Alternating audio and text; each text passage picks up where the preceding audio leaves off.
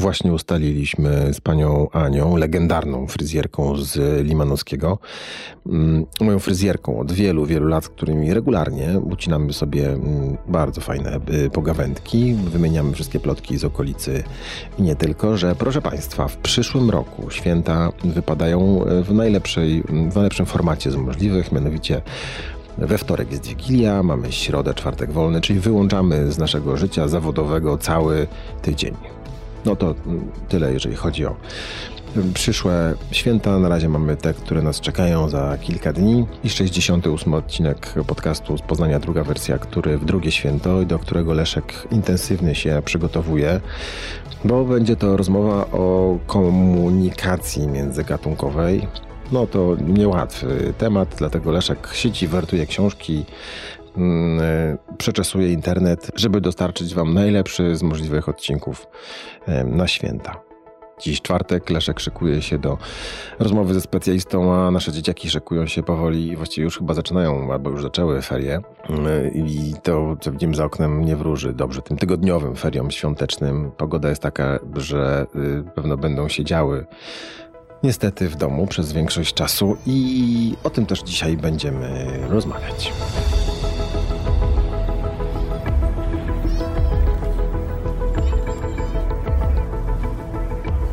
Nagranie i produkcja podcastu szumstudio.pl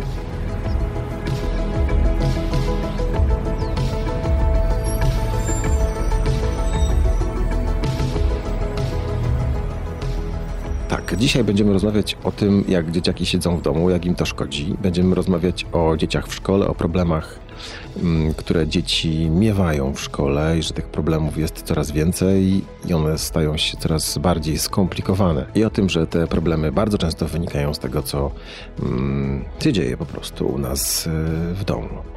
Rozmawiam, y, i to drugi odcinek y, z tej serii, z, z panią Magdaleną Wegner-Jezierską, która jest psychologiem i terapeutką dzieci i młodzieży prowadzi gabinet Zaprzyjaźnieni, w którym pomaga dzieciakom. E, poprzedni odcinek, który był kilka miesięcy temu, poświęciliśmy temu, jak dziecko funkcjonuje w domu. Obiecaliśmy wrócić do tematu i dzisiaj właśnie ten drugi odcinek. Ten drugi odcinek, w którym porozmawiamy o tym, jak e, dziecko funkcjonuje e, w szkole, jak tym, jak dzieciom można pomagać, jak, kiedy im trzeba pomagać, jakie są sygnały alarmowe które powinny skłonić nas do tego, żeby odwiedzić specjalistę innego niż psycholog e, szkolny.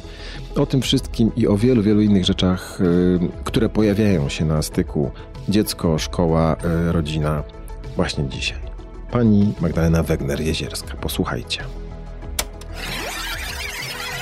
Mieliśmy zacząć dzisiaj od tego, dlaczego psycholog, a nie psycholożka. No właśnie, dlaczego psycholog, a nie psycholożka? Oczywiście obie te formy, y, jeżeli chodzi o płeć żeńską, są tutaj y, używane, cały czas są w użyciu i są gorące zwolenniczki, y, przeciwniczki używania tych określeń. Ja ze swojej strony dodałabym jeszcze psychologę. Ona mi się bardziej podoba niż psycholożka, żeby mówić, że psychologa e, jako, Ale dziwnie jako zawód. Chyba najbardziej z tego wszystkiego. Naj, najbardziej panu dziwnie brzmi, dlatego że już częściej pan słyszał psycholożkę, na przykład. Czyli jest to kwestia osób słuchania, jest to kwestia y, debat publicznych, dyskusji, żeby w ogóle ten temat e, y, wszedł, że tak powiem, na, na wokandę, na, do, do rozmów między Walka ludźmi, słów. żeby częściej po prostu, żebyśmy mogli się częściej osłuchać. Jest wiele zawodów takich, gdzie już się osłuchaliśmy, już nikt się nie dziwi, że mówimy lekarka, tak, nauczycielka. Kiedyś rozmawiałam z panią, która właśnie y, była nauczycielką i mówiła, że tak dla niej to jest takie dziwne słuchać psycholożka. Ja mówię, no ale pani jest nauczycielem czy nauczycielką była? No mówi, no nauczycielką. Ja mówię, no właśnie, tak, ja tutaj jestem psycholożką. Natomiast dlaczego często też używam w, w tutaj w przedstawieniach e, słowa psycholog?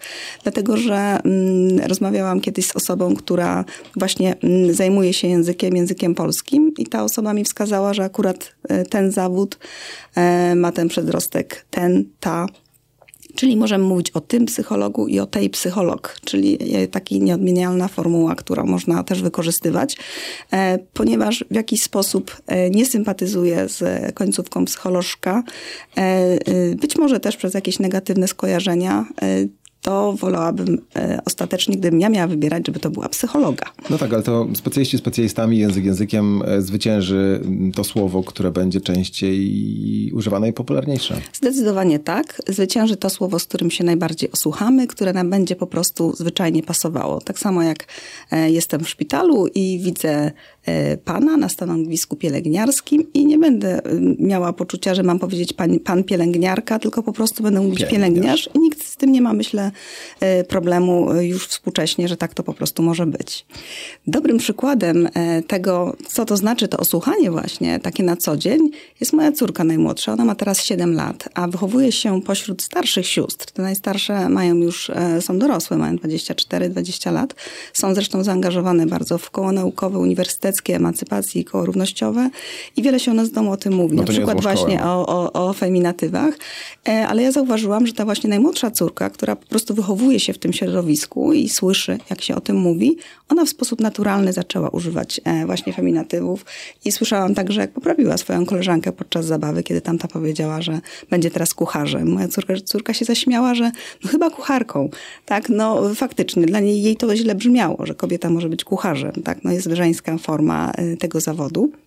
I w związku z osłuchaniem już tej małej istocie to pasowało. Dlatego tak naturalne. jest naturalnie, tak? I myślę, że ważne jest, żeby małe dzieci miały dostęp właśnie do tego typu słów z odpowiednimi końcówkami. I żeby w ogóle jeśli chodzi w ogóle, istniały. Mhm. Żeby one istniały, żeby dzieci e, w ten sposób już były uczone, tak? Już od edukacji wczesnoszkolnej, kiedy zawody to jest chyba jeden z tematów takich merytorycznych dla dzieci, żeby mogły właśnie widzieć, że jest kucharz, kucharka, policjant, policjantka, nauczyciel, nauczycielka, psycholog, no może psychologa tutaj właśnie i żeby było to dla nich e, dostępne, żeby nie okazywało się tak jak w badaniach, że czasami dziewczynki e, w dużym odsetku uważają, że niektóre zawody nie są dla nich, bo to są dla chłopaków, na przykład prezydent. No nie mogę być e, prezydentem, no bo to tylko chłopacy. Dlatego dzieci obojga płci powinny się uczyć, że no właśnie świat jest tutaj zdualizowany, jeśli chodzi o płeć, ale że wszystkie zawody także mogą być dostępne, jeśli będziemy posiadali po prostu określone umiejętności dla y, osób każdej płci. I to nie płeć ma determinować, czy zawód jest dostępny, ale umiejętności. I to jest kluczowe, że mogę nie być przydatna w jakimś zawodzie ze względu na brak jakichś swoich kompetencji czy cech potrzebnych do tego zawodu, a nie wyłącznie na, ze względu na płeć. Czy aż tak bardzo język jest ważny? Język jest bardzo ważny, dlatego że on tworzy nasze przekonania o rzeczywistości. Przekonania budują emocje. emocje... Nie ma prezydentki, więc nie mogę zostać prezydentką. Jakoś tego nie biorę pod uwagę na przykład w ogóle, tak, w swoich wyborach życiowych. Wiem, że mogę być kosmetyczką albo pielęgniarką. No teraz już na szczęście nie tylko lekarzem, ale też lekarką i też już nikogo to nie dziwi, bo zostało to gdzieś, e, osłuchaliśmy się z takimi końcówkami. Zawsze warto też e, wiedzieć e, o tym, że feminatywy nie są wymysłem i nowomodą, jak to gdzieś czytam w komentarzach, ale one istniały i zostały po prostu na pewnym etapie wyparte. I to jest pewien powrót do dobrego obyczaju, aby każda z płci skoro w naszym języku polskim e, używamy końcówek żeńskich i męskich, żeby każda z tych płci no, mogła wrócić także w zawodach do tych swoich żeńskich czy męskich końcówek. Zmieniamy świat. E, przywracamy do normalności. Przywracamy do normalności. Wracajmy do dzieci. Mm, e, mamy wstęp za sobą, porozmawialiśmy o feminatywach. To by miał być odcinek, w którym porozmawiamy o dziecku w szkole, ale też tak. chciałbym zacząć od, od tego, o czym żeśmy trochę nie powiedzieli. Mianowicie mm, jeszcze o, od dzieci u pani w gabinecie. Co mówią dzieci w, w Pani gabinecie w ostatnich latach? Czy to się zmieniło? E, co mówią dzieci? W ogóle o czym mówią dzieci? Dzieci zwykle trafiają z jakimiś trudnościami do gabinetu, więc to, o czym one mówią, zwykle jest e, ściśle związane z tym, jakich, jakich ostatecznie trudności e, doświadczają. I przed świętami Bożego Narodzenia, teraz, kiedy ostatni jest taki czas, zwykle obserwuję, że no jest większe takie napięcie, jest więcej stresu, dlatego że oczekiwania także dzieci wobec tego dobrego czasu są wyższe i rozczarowania też są większe. I ja przede wszystkim, jak tak sobie sobie to też analizuję gdzieś tam w głowie i procesuję, bo te sytuacje są po prostu przeróżne. Trudno je wrzucić do jednego worka, bo te sytuacje ludzi są, e, no nie ma dwóch takich samych. Dzieci współcześnie potrzebują mądrych dorosłych. To jest taka moja Y, taki punkt numer jeden, o którym ja bardzo często myślę. Kogoś, kto y, nie tylko będzie je ukierunkowywał, naciskał, mówił, co one mają robić, do czego już się w życiu przygotowywać. Teraz taka jest wielka presja już no, uczenia się języków, edukacji, zajęć dodatkowych, no bo to w przyszłości się e, przyda. Potrzebują nam mądrych dorosłych, którzy e, wysłuchają, zrozumieją, którzy no, nie będą krzyczeć. Też bardzo dużo jest krzyków w domu, posługiwania się właśnie taką komunikacją przemocową, można powiedzieć. E, którzy poświęcą, poświęcą czas i uwagę dziecku. To jest takie bardzo, bardzo pilne. Jeśli dzieci się czymś smucą właśnie, to się smucą tym, że mama wraca bardzo późno do, z pracy, że rodzice dużo pracują. E, dzieci narzekają także na nadużywanie przez rodziców e, szklanych ekranów tak zwanych, że tata jest ciągle Widzą przy komputerze, to. mama jest ciągle na komórce, także że to jest dla nich takie bolesne, czyli cały czas oscylujemy wokół uwagi dorosłego, wcale nie wokół jakichś zasobów innych innego typu, tylko takiej podstawowej uwagi i bycia obok, robienia czegoś wspólnie. Ja kiedy pracuję z rodzicami, też w gabinecie rodzicami moich pacjentów, E, zawsze staram się zwrócić na to uwagę, że to nie jest tak naprawdę istotne, gdzie my to dziecko zabierzemy. Czy to jest jakaś super, niesamowicie płatna, wysoce wystawa, czy naprawdę można robić różne rzeczy, nie posiadając środków finansowych do tego, że no nie musimy mieć ekstra e, kuchenki do zabaw z tureczką, możemy się po prostu bawić gotowanie w kuchni w warunkach tych prawdziwych. Zabawa taka Nie tracić czasu na zabawę, tylko gotować, robić Dokładnie. Pizzę. To jest o wiele lepsza zabawa dla dziecka, kiedy on może Tamto to jest tylko symulacja w tym pokoju dziecięcym, a to jest e, praktyka. Posiłek. Ale żeby e, nie patrzeć na to, że to jest, e, że to będzie dłużej trwało, tak, bo będzie dłużej trwało, trzeba będzie więcej posprzątać i tak dalej. Natomiast no, to jest jakaś inwestycja w to bycie razem i tworzenie relacji w takich sytuacjach, w takich zwykłych, codziennych. No, ale my chyba też nie mamy łatwo. Nie ma podręcznika wychowania dziecka w XXI wieku. Trochę jest tak, że nasi rodzice są, no, powiem chyba dość brutalnie, bezużyteczni, ponieważ oni są mm, przyzwyczajeni, czy może inaczej, mają rady na to, jak rozwiązywać inne problemy niż, niż te, które my mamy w tej chwili z dziećmi. Zdecydowanie tak. I tutaj może dochodzimy też do kwestii edukacji, dlatego że ten przełom pokoleniowy pomiędzy pokoleniem obecnych dzieci a ich rodziców, e, moim zdaniem jest jednym z większych, jeżeli nie największym w historii ludzkości. Mm, dzieci żyją w świecie scyfryzowanym, mamy szklane ekrany, natomiast w ogóle w szkołach e, może nie w ogóle, ale bardzo mało uwagi się przykłada, żeby uczyć też rodziców, także dzieci, higieny cyfrowej, jak z tego korzystać bezpiecznie, w jakich ilościach, jak sobie balansować dzień, jak balansować rzeczywistość. I y, faktycznie jest to takim ogromnym zagrożeniem, bo dzieci są bardzo silnie pobudzone, są przebodźcowane, y, rodzice są zmęczeni, bo są przepracowani, też pracują bardzo dużo. Y, w związku z tym, jak już są zmęczeni, to tym dzieciom pozwalają jeszcze więcej przy tych szklanych ekranach, bo to jest taka automatyczna niania która bardzo zajmie uwagę i takie błędne koło się nakręca wtedy. Czyli to jest tak, że w pierwszej kolejności to my powinniśmy pójść do psychologa? W pierwszej kolejności powinniśmy się w ogóle zainteresować e, tematem, co, jak, dlaczego, co w tym wszystkim chodzi, jaki do czego dostęp tam mają dzieci, na co powinniśmy uważać, jak w ogóle budować czas z dzieckiem, jak z nim spędzać ten czas, taki wolny, nie myśląc o tym, że ten każdy kawałek czasu wolnego z dzieckiem to musi być jakiś super edukacyjny, czy super nie wiadomo jak skonstruowany, że to może być e, aktywny odpoczynek także z nami, co nie zmienia faktu, że zdaję sobie sprawę, że to jest bardzo trudne, także jako rodzic pracujący, że rodzice są po prostu zwyczajnie często zmęczeni, a dzieci bardzo oczekujące na ten kontakt. I tutaj znowu mam taki, mamy takie zderzenie światów, prawda? A jeszcze trzecim światem jest świat mediów społecznościowych, gdzie pojawiają się tylko świadectwa z czerwonym paskiem, a świadectwa z trójkami się nie pojawiają i jeszcze jest presja. Tam się pojawia, pojawiają się presje ze wszystkich stron, żeby to tylko była presja ze strony, że inne dzieci niż moje mają świadectwa z czerwonym paskiem. To, jeszcze byłoby na, niedużo. na konie, chodzą na fortepian Zdecydowanie, i tak dalej, tak chodzą na wszystko, spędzają wakacje w niesamowitych miejscach i ci dorośli są uśmiechnięci, wyluzowani i nie ma żadnych trudności. A nas nie stać na takie wakacje. Mm, no właśnie, tak? Trudno tutaj pokazać. Chociaż są takie nurty i mm, są e, osoby, których nie wiem, chyba się nazywa ich influencerami, że, że pokazują troszeczkę co innego, że pokazują trochę inny świat, na przykład z dzieckiem, że można inaczej, że można inaczej spędzać czas, że to wszystko nie musi być takie przebodźcowane i nie wiadomo jakie, że może można być po prostu gdzieś tam ze sobą razem. E, no i takie nurty się pojawiają i to bardzo dobrze. A z drugiej strony wisimy nad tymi naszymi rodzicami, jak, jak to się ładnie mówi, jak helikoptery. Śledzimy ich. Nad dziećmi. Nad Nad, dziećmi. dziećmi. nad dziećmi. Tak. E, tak. Jesteśmy bardzo e, rodzicami przejętymi Staramy każdą, każdą rzeczą. Z drugiej strony szkoły także nam dają bardzo szybko zwroty e, w postaci dziennika elektronicznego, co się zadziało. Ja wiem szybciej niż moje dziecko wróci ze szkoły, co się zadziało, czy już dostało uwagę, jaką ocenę.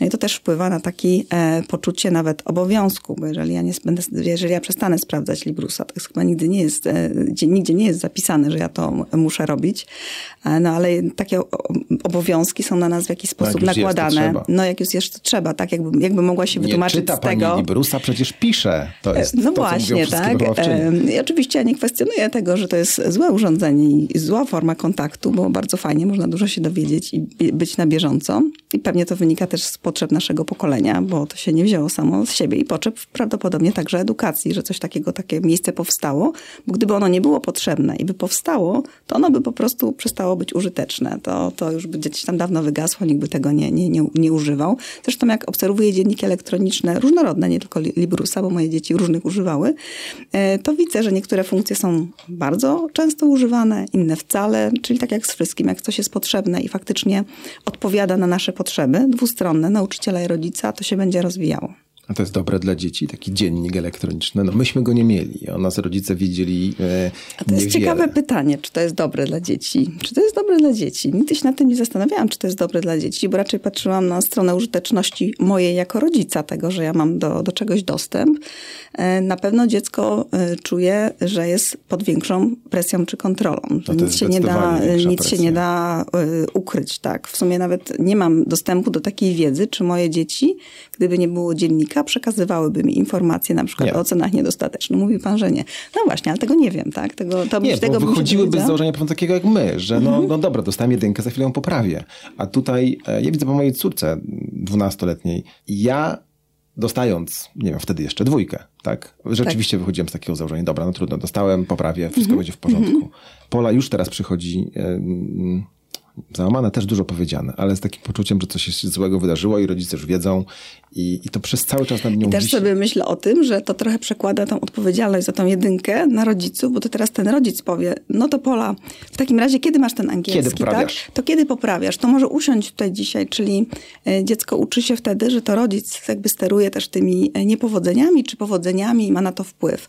Przykładowo, teraz sobie myślę szerzej, jest, jest jakiś konkurs, tak? Ja się też dowiaduję, że jest konkurs. No i teraz jest pytanie, czy moje dziecko przychodzi i mówi, mamo, jest konkurs, e, chcę coś tam wykonać, czy ja mówię, e, słuchaj, jest konkurs, to co siadamy, zrobimy coś, tak? Kto przejmuje odpowiedzialność, bo ym, faktycznie dzieci, które dorastają, one często też o tym mówią, że ta odpowiedzialność, że one same tak jakby nie wiedzą, nie umieją, potrzebują cały czas tego rodzicielskiego, e, tej rodzicielskiej ostatecznej decyzji dotyczącej czegoś tam. I... Ym, i być może to właśnie dla dziecka nie jest ostatecznie e, dobre. No bo my im mówimy, Mhm. podejmujcie decyzje, uczcie się podejmowania decyzji, a z drugiej strony podejmujemy te decyzje za Specjalnie, tak.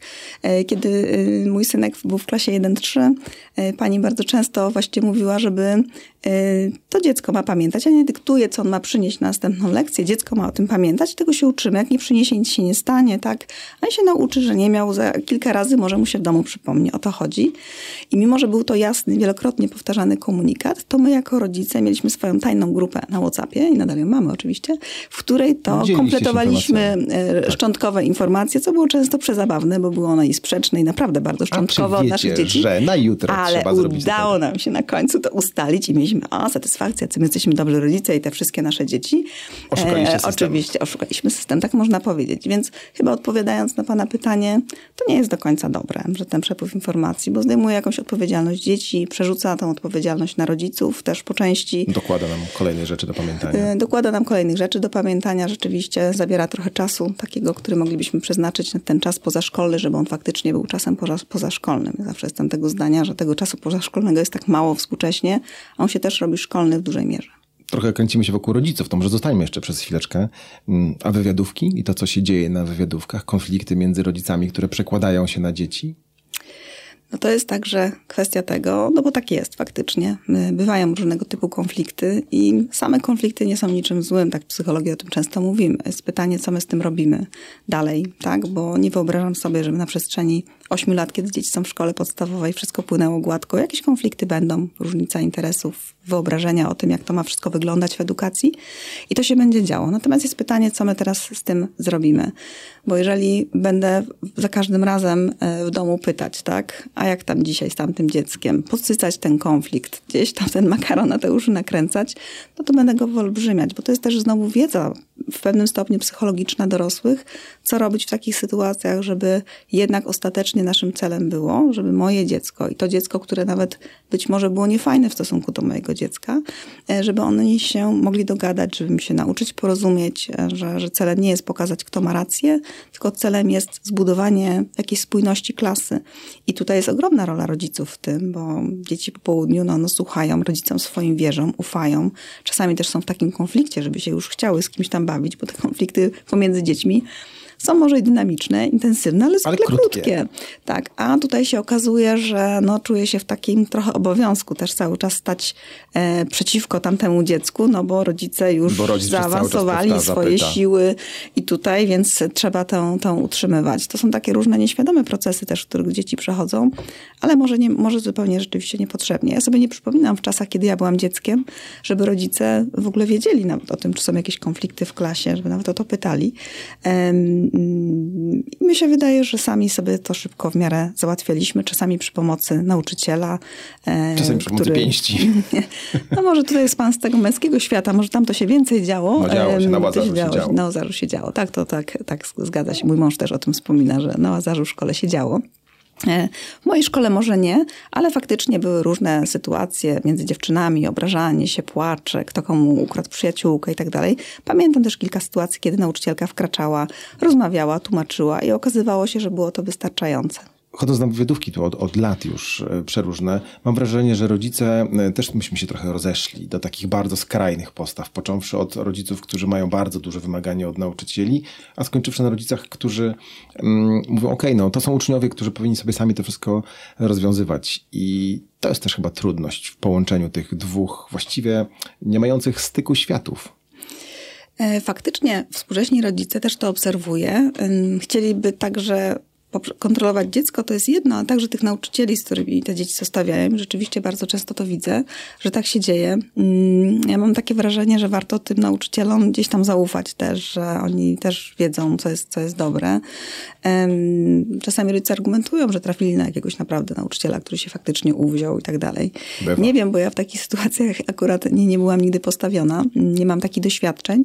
E, natomiast jeżeli już zostawiamy dziecko w szkole, wybieramy tą szkołę, nie ma teraz już mm, przymusu, realizacji, możemy zmienić, e, żeby w jakiś sposób wybrać szkołę, która jest dla naszego dziecka odpowiednia i no, zaufać e, tej placówce, że ona robi wszystko najlepiej jak trzeba, bo mm, z relacji nauczycieli często słyszę, że oczekiwania są totalnie sprzeczne od rodziców, szczególnie w tych klasach 1-3, bo tam to zaangażowanie jest jeszcze większe rodzicielskie. E, w tym samym okresie rodzice mogą prosić nauczyciela, żeby mniej zadawać, inni, żeby więcej zadawać, że jest za mało robione, za, za dużo robione i to jest w tym samym ciężka momencie. Robota. I to jest ciężka robota. Mało tego, rodzice często sobie nie zdają sprawy, że różne dzieci może o tym też mało się mówi, bo dzieci mają różne możliwości, różne tempo pracy. Nie jest w tym nic złego, bo rodziców trzeba też uspokoić trochę, że jeżeli mój maluch bardzo powoli pisze, jest w pierwszej klasie i tam jeszcze myli litery, odwraca prawo z lewą, to nawet nie jest predyktorem co do jego możliwości przyszłości, że to nie ma znaczenia, że on ma te trzy lata od zerówki do trzeciej klasy, żeby się nauczyć po prostu pisać i liczyć, e, po to, żeby stanowiło to podstawę i narzędzie w tych starszych klasach do dalszej nauki. No natomiast tutaj mm, mm, rodzice gdzieś się tym też e, stresują, denerwują i próbują... Wszyscy mają słoneczkę, a ty masz same chmurki. E, no na przykład, ale to jest znowu kwestia oceniania dzieci. Mm, nie widzę potrzeby, żeby w klasach 0-3 dokonywać jakichkolwiek ocen. To jest troszeczkę tak, jakbyśmy wzięli ale dzieci... rodzice tego oczekują. No to teraz wytłumaczę rodzicom dlaczego. Proszę sobie wyobrazić, że weźmiemy dzieci od urodzenia do drugiego roku życia i będziemy je oceniać za to, kto komu pierwszemu wyrósł ząb będzie miał najlepszą ocenę. A komu dopiero wyrosną te mleczaki no, tak z drugim dzieje. rokiem życia, to dostanie gorszą ocenę. No to każdy powie, no to jest absurd, no bo to co, co to za różnica? No w końcu wyrosną. Tak samo jest w klasach e, 0-3. Te dzieci się nauczą w końcu czytać. Od tego jest też nauczyciel, jeżeli widzi e, poważniejsze trudności w tym zakresie, w tym procesie, żeby skierował do specjalistycznej placówki, do poradni psychologiczno-pedagogicznej, żeby sprawdzić, żeby wesprzeć dziecko.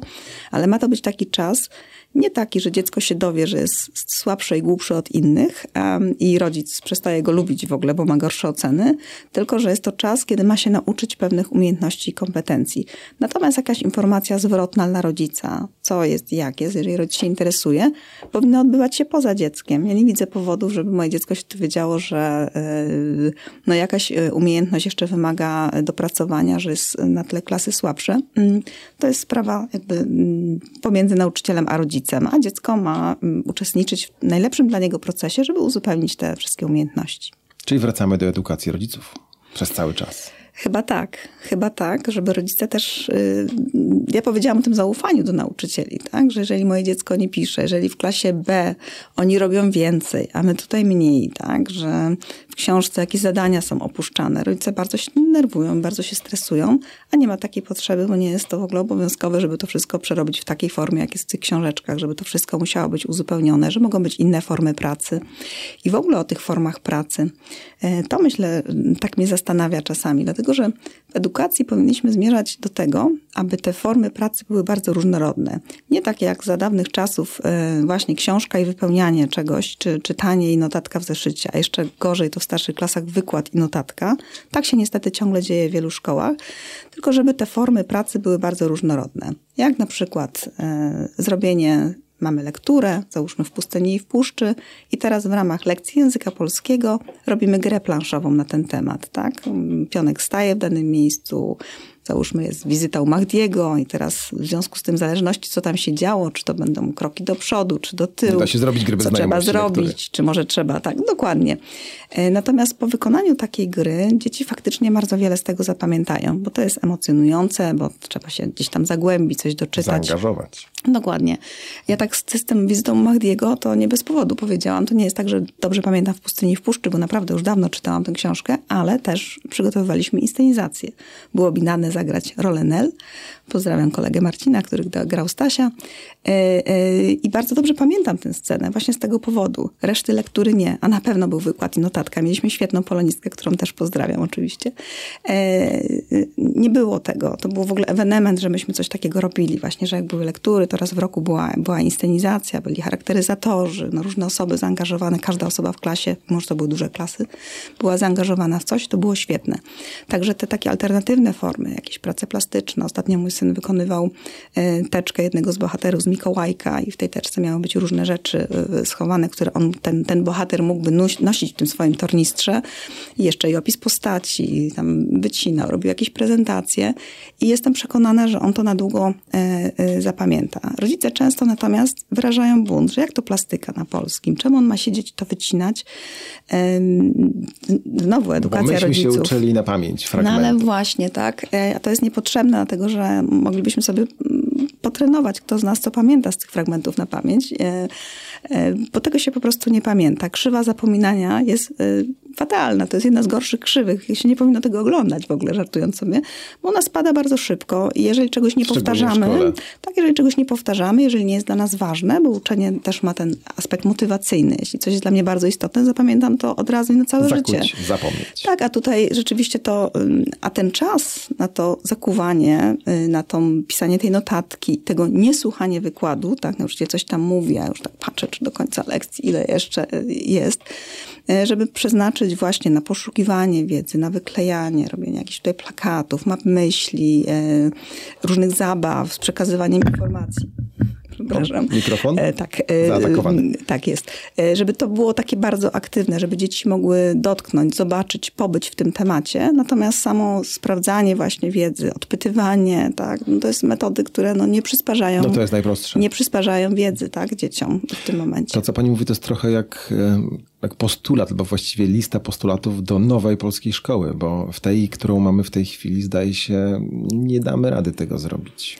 No to jest postulat do takiej w ogóle rewolucji w myśleniu, tylko że są na świecie systemy edukacji, które z tego czerpią i e, mamy gdzie sięgać. Się. Dokładnie tak. Ja wiem, że nie można przenieść e, jeden do jednego żadnego systemu z państwa do państwa, bo mamy różne tutaj um, okoliczności um, myślę, że to jest kwestia tego, żeby wzor wzorować się na dobrych, sprawdzonych systemach, żeby nie bać się, żeby edukować rodziców, żeby też im pokazywać, czy to warto.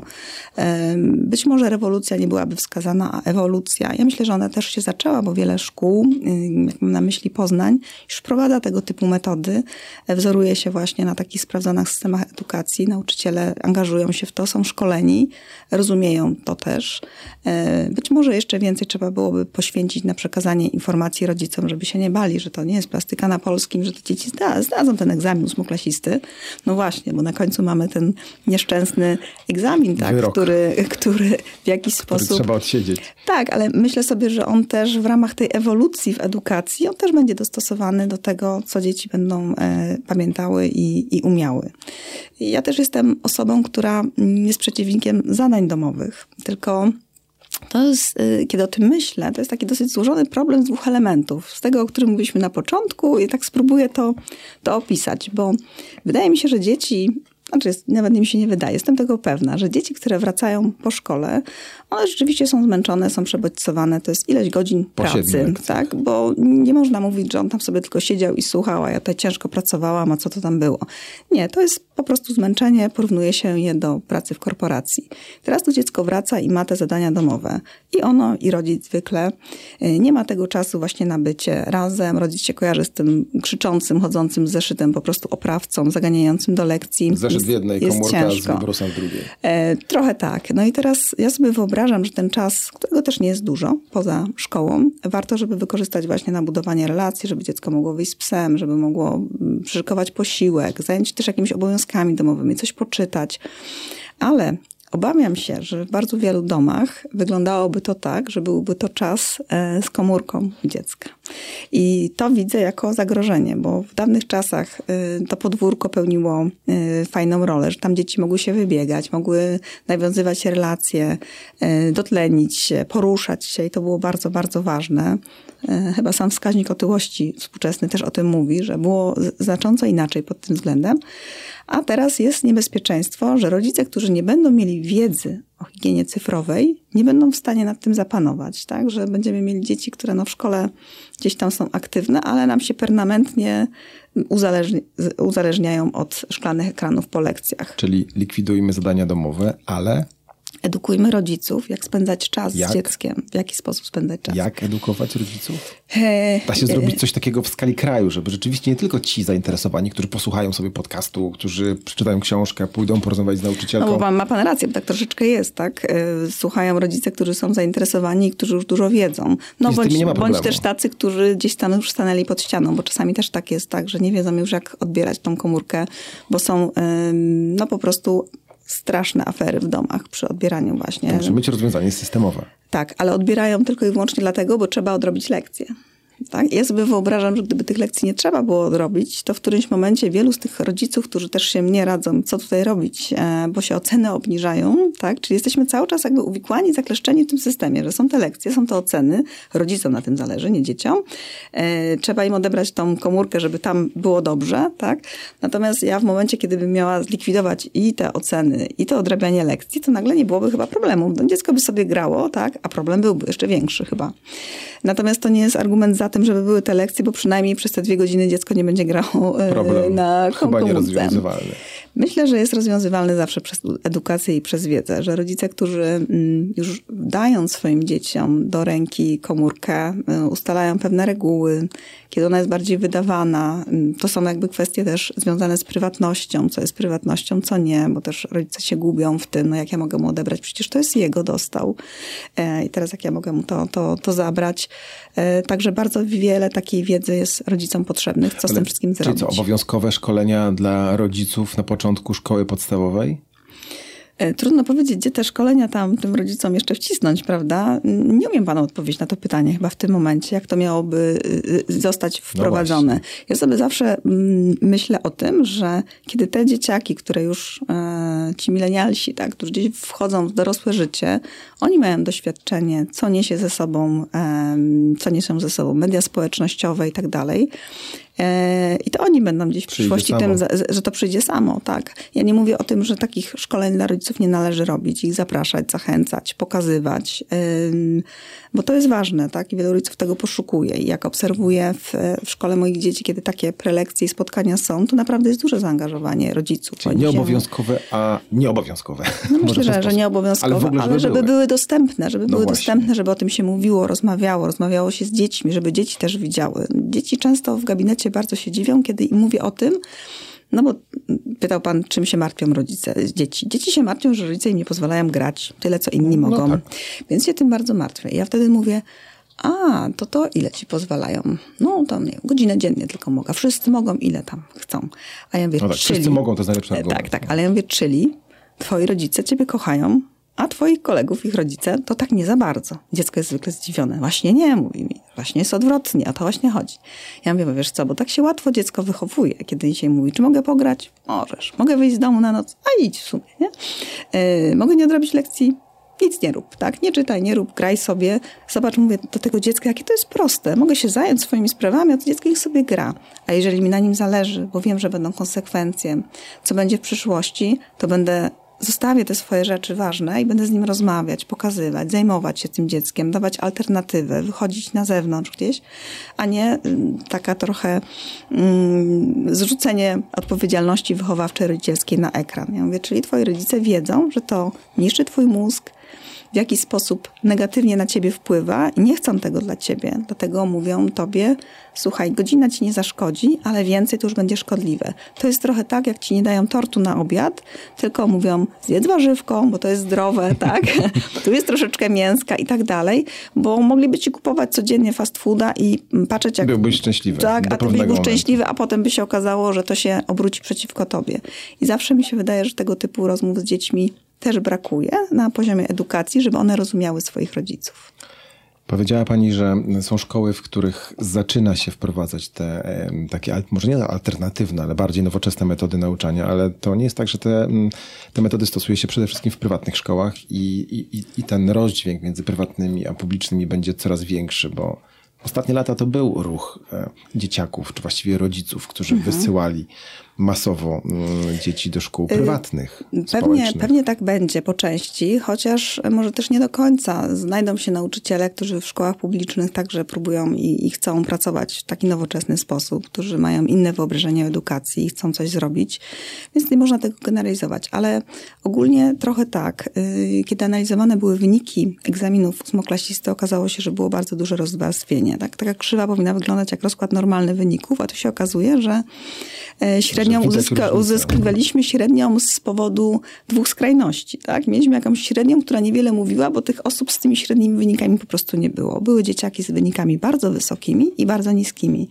No i teraz jest pytanie, tak? Co, jak to zanalizować? I takie pierwsze wnioski, które się same nasuwają, to są właśnie takie, że są szkoły, które w jakiś sposób przygotowują, bądź rodzice na lekcjach prywatnych, a tutaj, e, tak? Ale to jest jeszcze kwestia w ogóle egzaminów. Natomiast samych szkół musielibyśmy zrobić takie, tego typu badania, gdzie, jakie metody są stosowane.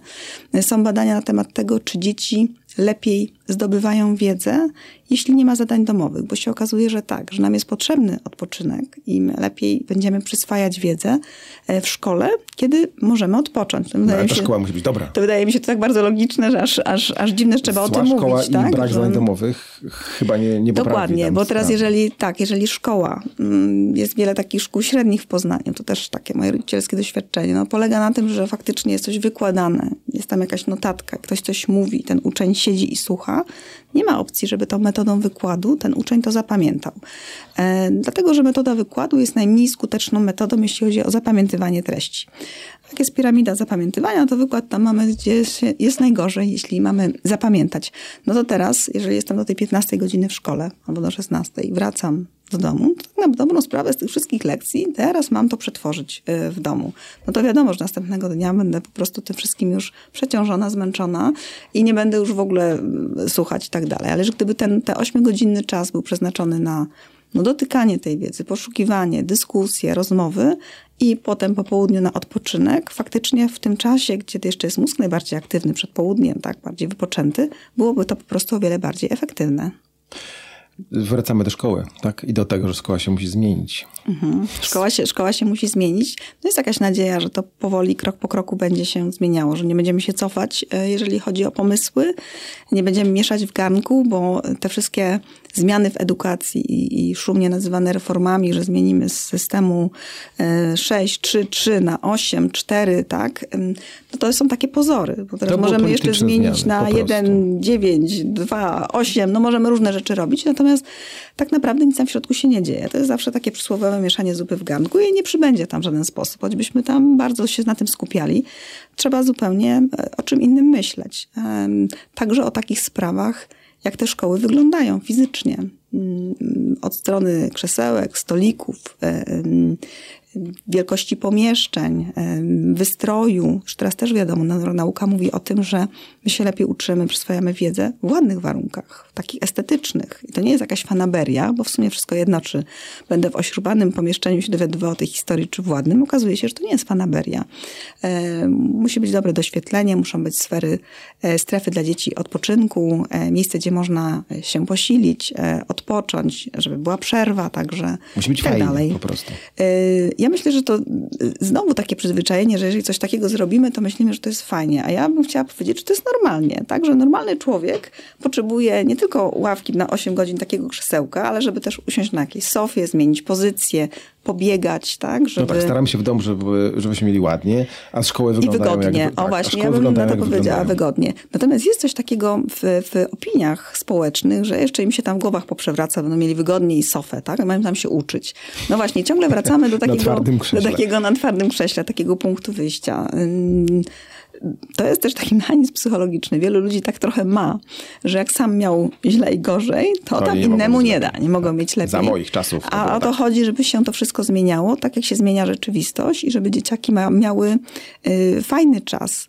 Szkoły nie zmienimy, tak od razu na dzisiaj, ale co, co według pani, według e, psychologa, z punktu psychologicznego widzenia powinno się zmienić w polskiej szkole, tak już? Co może się zmienić?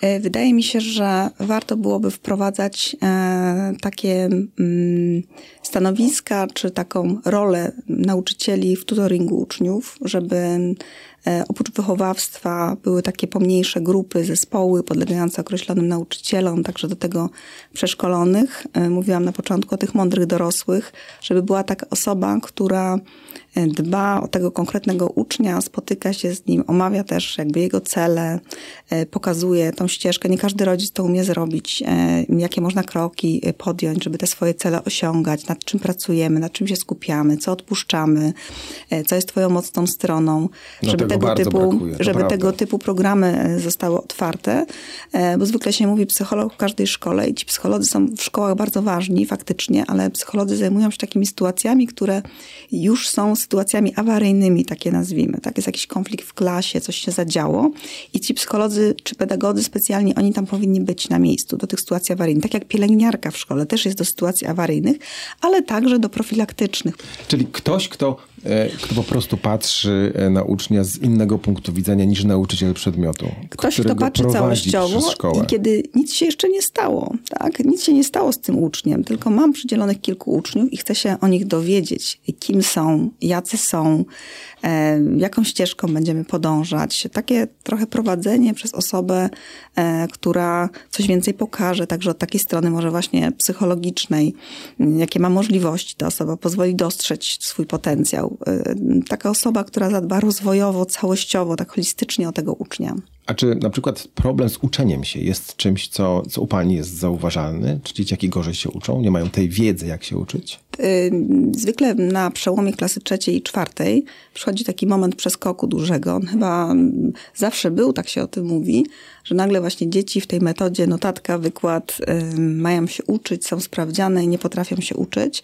Zwykle czytają z tej książki, y, nie skupiając się na tym, bo je to nie ciekawi, tak, nie rozumieją. Już 10 razy przeczytałem. 10 razy mama odpytuje z tych wytłuszczonych e, kawałków i nic nie umiesz. Jest oczywiście krzyk, bo ile razy jeszcze mam to czytać i faktycznie bez sensu jest to tyle razy jeszcze czytać.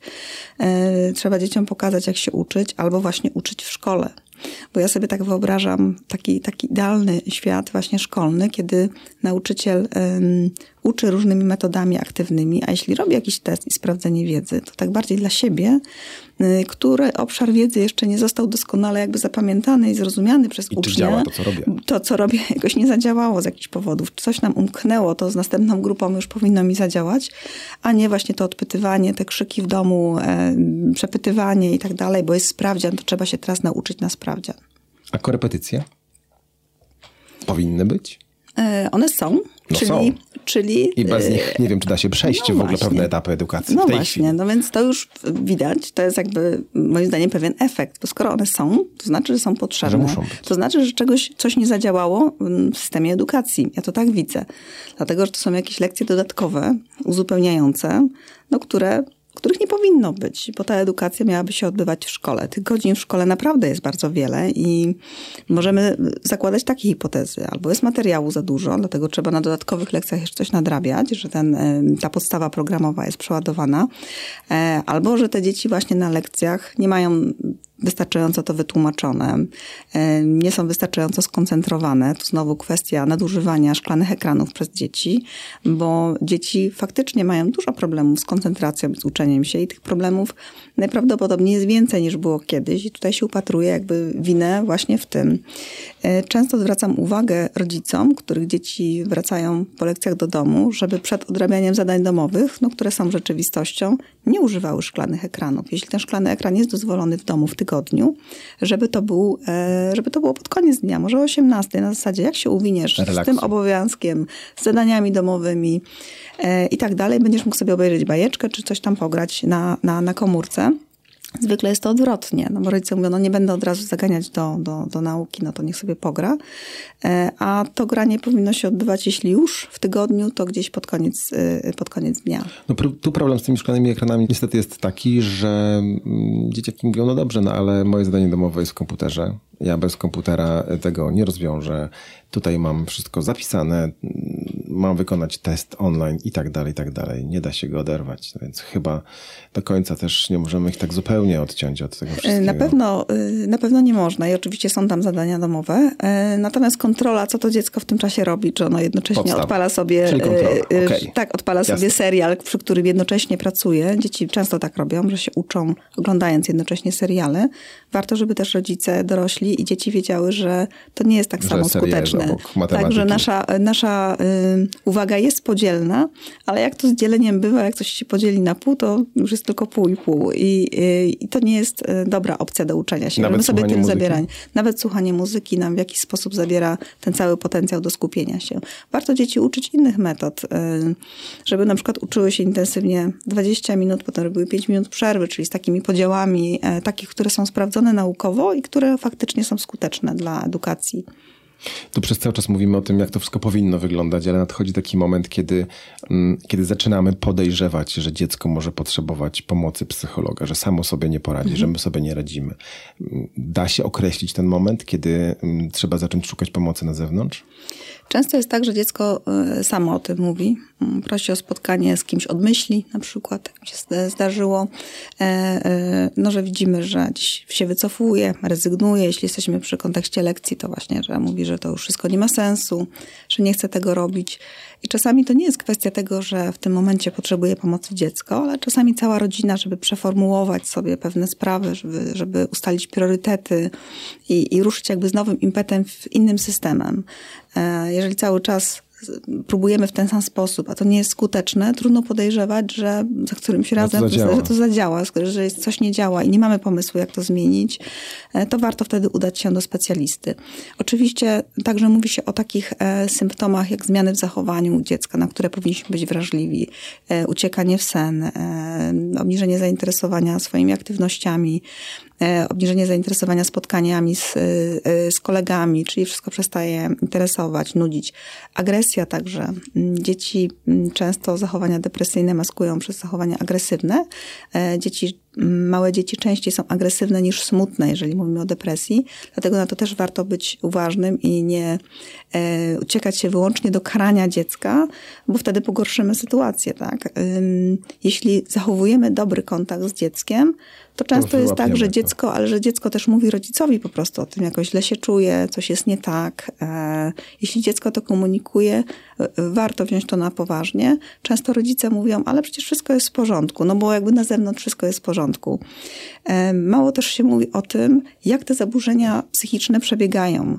My żyjemy w takiej kulturze, gdzie bardzo dużo przypisuje się nam, naszemu aktowi woli, że my, jeżeli tylko będziemy chcieli, to możemy. Jak tylko będziesz chciał, to możesz mieć piątkę z tego sprawdzianu, musisz się zabrać. A teraz, jeżeli dziecko w depresji czuje się źle i nie może, jeszcze ma poczucie, że to w sumie to dlatego, że jest leniem, bo mu się nie chce, bo gdyby tylko chciał, to by mógł. Czasami po prostu nie możemy. Nasze zachowanie y, pod wpływem właśnie emocji, myśli, my nie do końca mamy w sytuacjach zaburzeń chorobowych wpływ na to, jak my funkcjonujemy. I takie przekonania są szkodliwe wtedy, ale no, my żyjemy tymi przekonaniami, że jak tylko chcemy, to możemy, tylko trzeba się zabrać i trzeba się spiąć.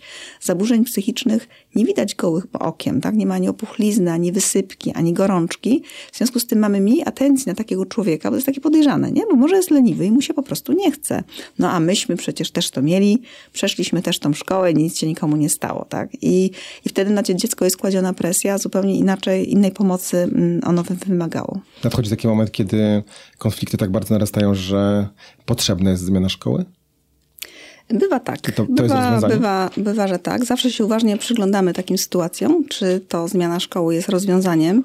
A bywa Często rozwiązaniem? Bywa rozwiązaniem, tylko ryzyko jest takie, że problemy, które ma uczeń, zabierze ze sobą. Bo jeżeli problemy nie są konkretnie zewnętrzne, ale na przykład wynikają z braku umiejętności komunikacji, dogadywania się z innymi dziećmi, e, z bycia osobą zalewającą, e, która zawsze chce we wszystkim mieć rację, no to pozostali uczniowie gdzieś tam też na to reagują rezonują z tym. Może być, może być e, może się okazać, że to dziecko zmieniając szkołę, te wszystkie swoje cechy nieumiejętności, deficyty zabiera ze sobą, no bo tak to jest i że problemy się powtarzają. Ja często pracuję z dziećmi, które już zdążyły zmienić szkołę kilkakrotnie z podobnych problemów i przeświadczenia rodziców, no, że no, świat jest po prostu paskudny i że wszystkie dzieciaki zazdroszczą mojemu dziecku, bo jest zdolne. Ja jestem daleka y, wtedy, żeby przyznać ku temu rację, bo jeżeli to się coś się powtarza, że, no, że tak, no, w którymś momencie zaczynamy zwracać uwagę, że jednak może jest coś po stronie także dziecka e, i że nad czymś trzeba pracować i coś krok po kroku zmieniać. Więc zanim zmienimy szkołę, ważna jest taka praca z, z wychowawcą, właśnie z psychologiem, pedagogiem szkolnym, z osobami, które znają to dziecko, co tak naprawdę się zadziało, e, jaki jest zakres tej sytuacji, jaką pomocą objąć e, i prześladowane dziecko i sprawcę, co można jeszcze zrobić, żeby taką całą sytuację wspomóc. E, natomiast jeśli sytuacja wygląda tak, że w szkole nie za bardzo jest ktokolwiek zainteresowany tym wsparciem systemowym, to rzeczywiście trzeba byłoby uciekać i być może też pomagać dziecku gdzieś z zewnątrz, właśnie na takich zewnętrznych treningach umiejętności społecznych, żeby ktoś z zewnątrz też się przy, przyjrzał dziecku, żeby ono nie przenosiło e, ze sobą jakichś i traum z tamtej szkoły, jakiegoś obronnego nastawienia, bo to też nie pomaga, tylko nauczyło się innego funkcjonowania. A czy jest różnica między dziewczynkami a chłopcami? Różnica, jeżeli chodzi o zaburzenia psychiczne? Na o przykład? te problemy, które mogą się pojawić. Ja nie widzę e, takich różnic, dlatego że problemy ze zdrowiem psychicznym dotyczą e, obu płci. E, nie przypominam sobie, żeby coś mi tak wpadło szczególnie w oko. Nie wiem, co na to dane statystyczne, kto się wcześniej zgłasza. Nie ma typowych problemów dziewczynek i typowych problemów chłopców? Nie, dlatego że te problemy, z którymi ja się spotykam, mm, z zaburzeniami lękowymi, depresyjnymi, one się rozkładają na tą płeć sprawiedliwie, że tak powiem. E, problemy z prześladowaniem, nękaniem w szkole także sprawiedliwie. Nie widzę tutaj różnic. E, także zarówno dziewczynki, jak i chłopcy tutaj podlegają podobnym mm, procesom i sytuacjom.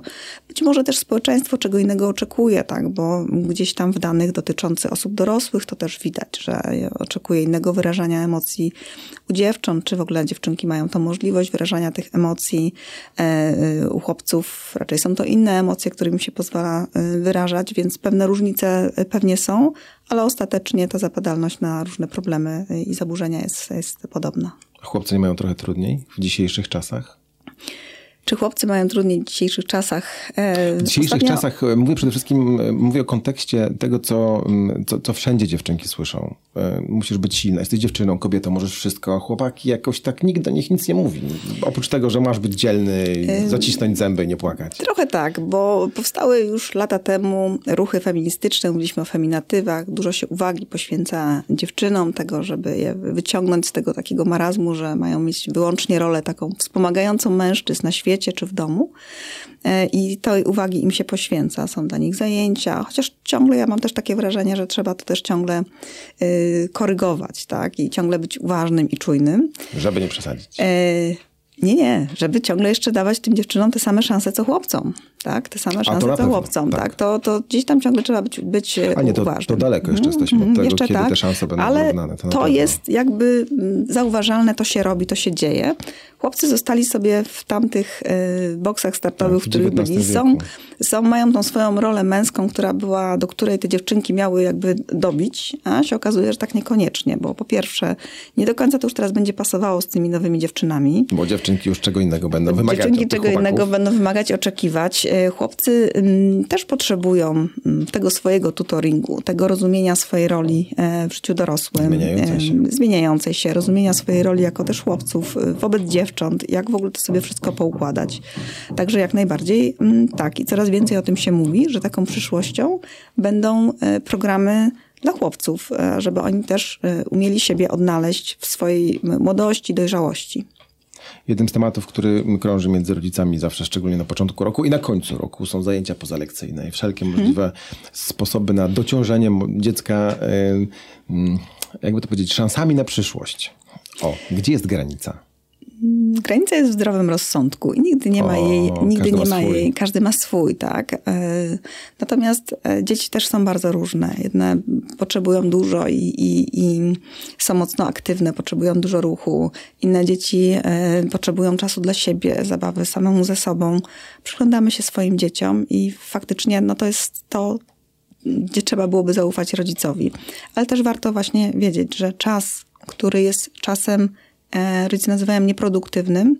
E, według rodziców czas nieproduktywny to taki, kiedy dziecko się bawi, a nie uczy się języka, czy nie jest na zajęciach z aikido i tak dalej jest czasem, który jest potrzebny i ja bym nigdy go nie nazwała nieproduktywnym. Dlatego, że bez czasu na relaks, odpoczynek, pobycie samemu nudzenie ze sobą, tak, jest zwykłe nawet nudzenie się, także my dorośli, no nam już chyba nudzenie się trochę nie grozi, wydaje mi się, ale także my dorośli także sobie organizujemy czas na wypoczynek. E, wręcz za niego płacimy, tak? Są wreszcie czasami uciekamy na weekend wręcz, żeby, to, żeby sobie ten czas zorganizować, bo jest to trudne, ale wiemy, jak bardzo jest nam to potrzebne, że czasami trzeba się zupełnie od wszystkiego odciąć, żeby odpocząć. Dzieci, których układ nerwowy się rozwija, tego czasu potrzebują jeszcze więcej. I nie można mm, rozumieć tego tak, że dziecko, jak jest na zajęciach dodatkowych, to odpoczywa.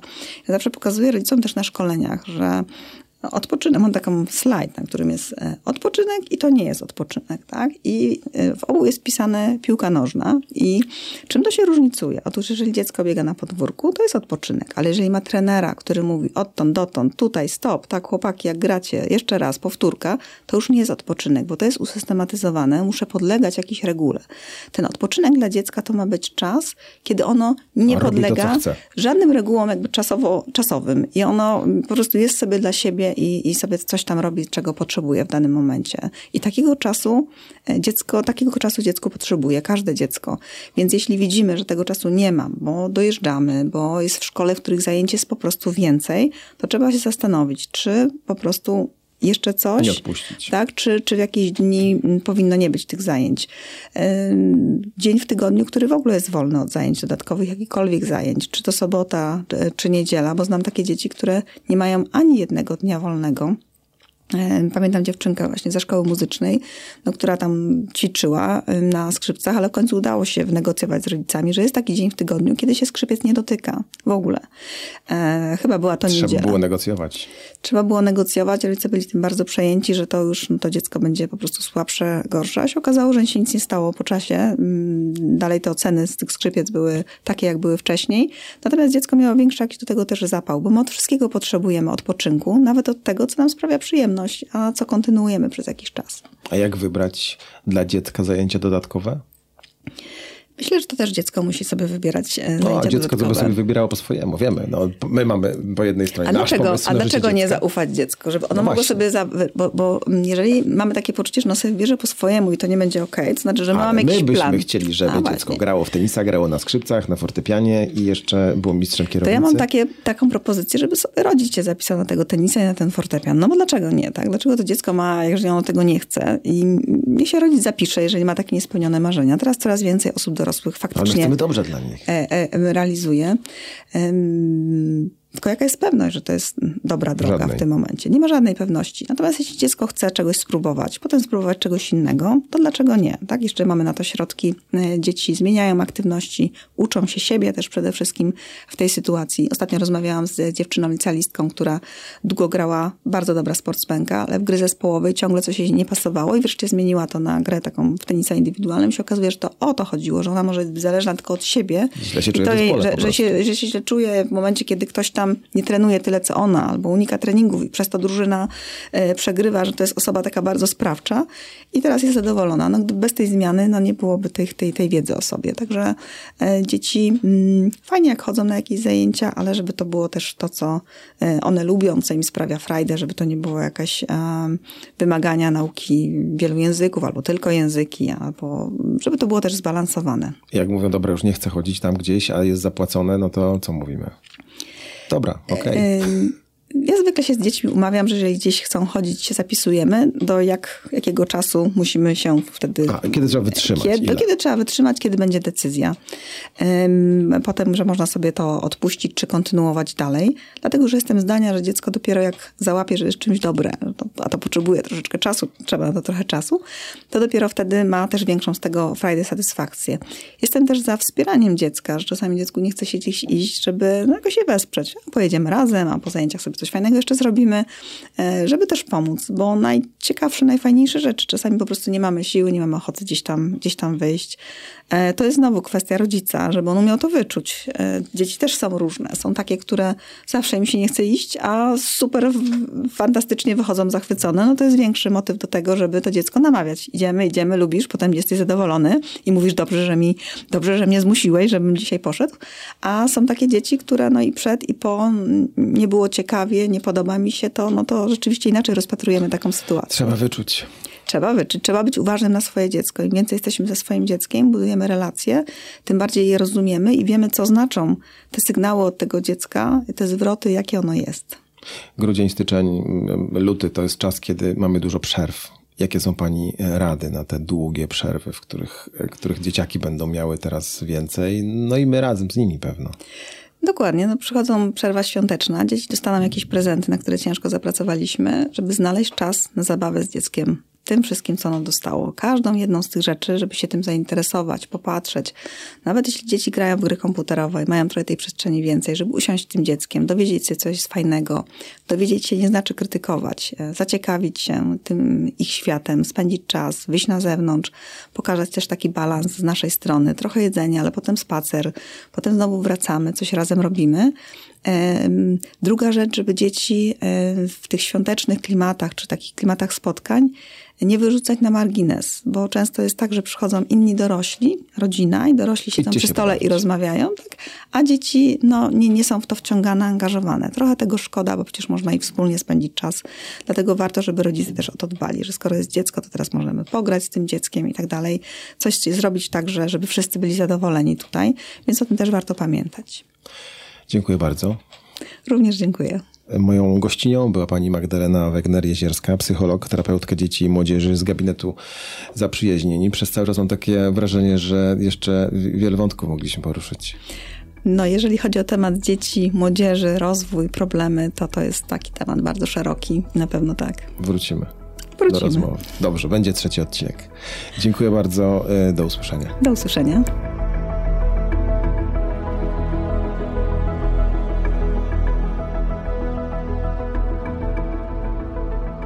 Co przed nami? Przed nami e, 68, 69, 70 odcinek i tak dalej, i tak dalej, i tak dalej. Czekajcie na razie przede wszystkim na odcinek poniedziałkowy. W drugie święto będziecie mieć co słuchać podczas e, e, długich spacerów. Możecie Jeżeli tak zapragniecie oderwać się na godzinę od stołu i po prostu posłuchać, spędzić czas z nami, Potem jest odcinek 69, w którym wrócimy do naszych wędrówek po Poznaniu w tym czasie pomiędzy jednym a drugim świętem. No i w ciężki dzień 1 stycznia mm, będziemy mieć dla Was odcinek specjalny. Tu dzisiaj mogę Wam zdradzić, że w tym odcinku będą e, dwie osoby, które świetnie znacie, czyli ja, Leszek i nikt więcej. Nawet nie będzie z nami mm, naszego trzeciego przyjaciela, Patronite'a. On y, zresztą on i tak się nie odzywa, więc y, generalnie rzecz biorąc, jego obecność jest dosyć neutralna. Będziemy tylko my we dwójkę. A o czym będziemy rozmawiać? No to może tego na razie jeszcze nie powiem. No a zostawimy sobie to na później. W każdym razie czekajcie z niecierpliwością na 1 stycznia. E, oczywiście fajne jest to, że ten odcinek poniedziałkowy pierwszostyczniowy będziecie mogli odsłuchać w dowolnym momencie swojego życia. No to tyle. 67. odcinek podcastu poznańskiego, druga wersja, Michał Czajka. Dziękuję Wam bardzo za uwagę. Leszka, pozdrawiam, pracuj tam ciężko nad tymi wszystkimi przygotowaniami. E, wam życzę wszystkiego dobrego, wesołych, spokojnych i zdrowych, a to jeszcze będziemy sobie składać te życzenia. Do usłyszenia.